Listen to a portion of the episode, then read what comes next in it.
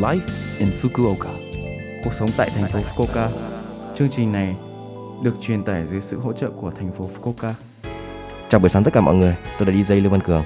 Trong chương trình Live in Fukuoka, chúng tôi sẽ cung cấp thông tin sinh hoạt và đi chơi để mọi người có thời gian vui vẻ và thoải mái ở Fukuoka. Thứ sáu hàng tuần, tôi là Lưu Văn Cường đến từ Việt Nam sẽ truyền tải thông tin đến các bạn. Chỉ một chút thời gian ngắn thôi, nhưng rất mong các bạn hãy cùng đồng hành với mình nhé. Trong buổi sáng ngày hôm nay, chúng ta sẽ chào đón một vị khách đến với trường quay. Chào mừng bạn Thu Thảo đến với trường quay. Chào buổi sáng bạn. Vâng, chào buổi sáng tất cả mọi người. À, bạn Thảo, bạn có thể giới thiệu về bản thân mình à, được không ạ? À vâng, mình uh, họ tên đầy đủ là Nguyễn Thị Thu Thảo, uh, quê của mình ở Nghệ An và mình đã sang Nhật được uh, tầm 7 năm rồi. Ồ. Thì uh, hiện tại mình đang sinh sống ở Fukuoka. Ồ. Tức là bạn Thảo đã đến Fukuoka được 7 năm và 7 năm đều sống ở, ở Fukuoka phải không ạ? À không, à, hai năm đầu khoảng hai năm đầu thì mình sống ở uh, Yamaguchi tỉnh ừ. ở Shimonoseki sau đấy mình uh, lên đại học thì mình sẽ chuyển sang Fukuoka sinh sống. Ừ. Thời điểm hiện tại uh, bạn Thảo đang làm công việc gì ở Fukuoka? À mình đang là sinh viên năm cuối của trường đại học thì uh, tháng 3 tới đây là mình sẽ tốt nghiệp và hiện tại mình đang đi xin việc ở Nhật. À, thì khi mà thời điểm đầu mà bạn đến Fukuoka thì bạn có cái những cái ấn tượng nào về thành phố này ạ?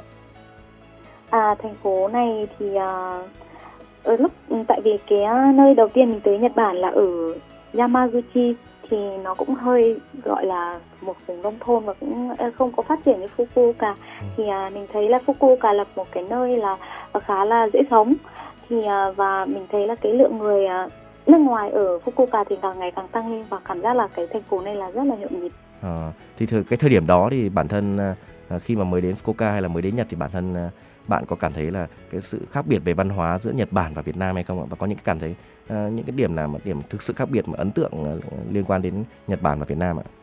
À, uh, thì mình cảm giác là uh, tất nhiên là chắc chắn là mỗi người đều có những cái uh, gọi là sao mình cảm nhận được cái khác biệt giữa văn hóa giữa hai nước thì mình tới Nhật Bản thì mình cảm giác là người ta gọi là người ta rất là quy củ và trật tự người ta theo một cái cái luồng của người ta rồi đấy tức là ừ. mình vào thì mình không biết được à, mình là người nước ngoài thì mình không biết được nhưng mà người Nhật người ta như kiểu là người ta không có nói gì nhưng mà người ta vẫn cứ kiểu hiểu được cái luật ừ.